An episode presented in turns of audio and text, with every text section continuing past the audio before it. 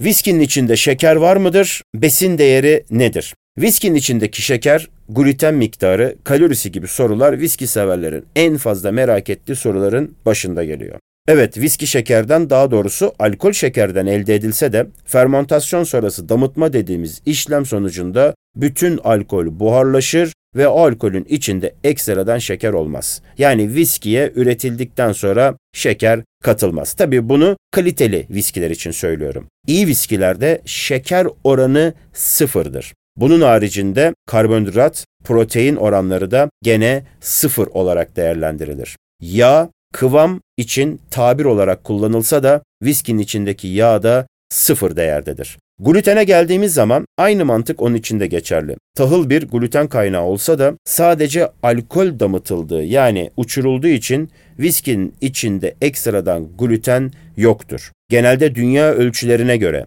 30 mililitre üstünden alkol kalorisi hesaplanır ve viskinin 30 mililitre kalorisi 60-70 aralığındadır.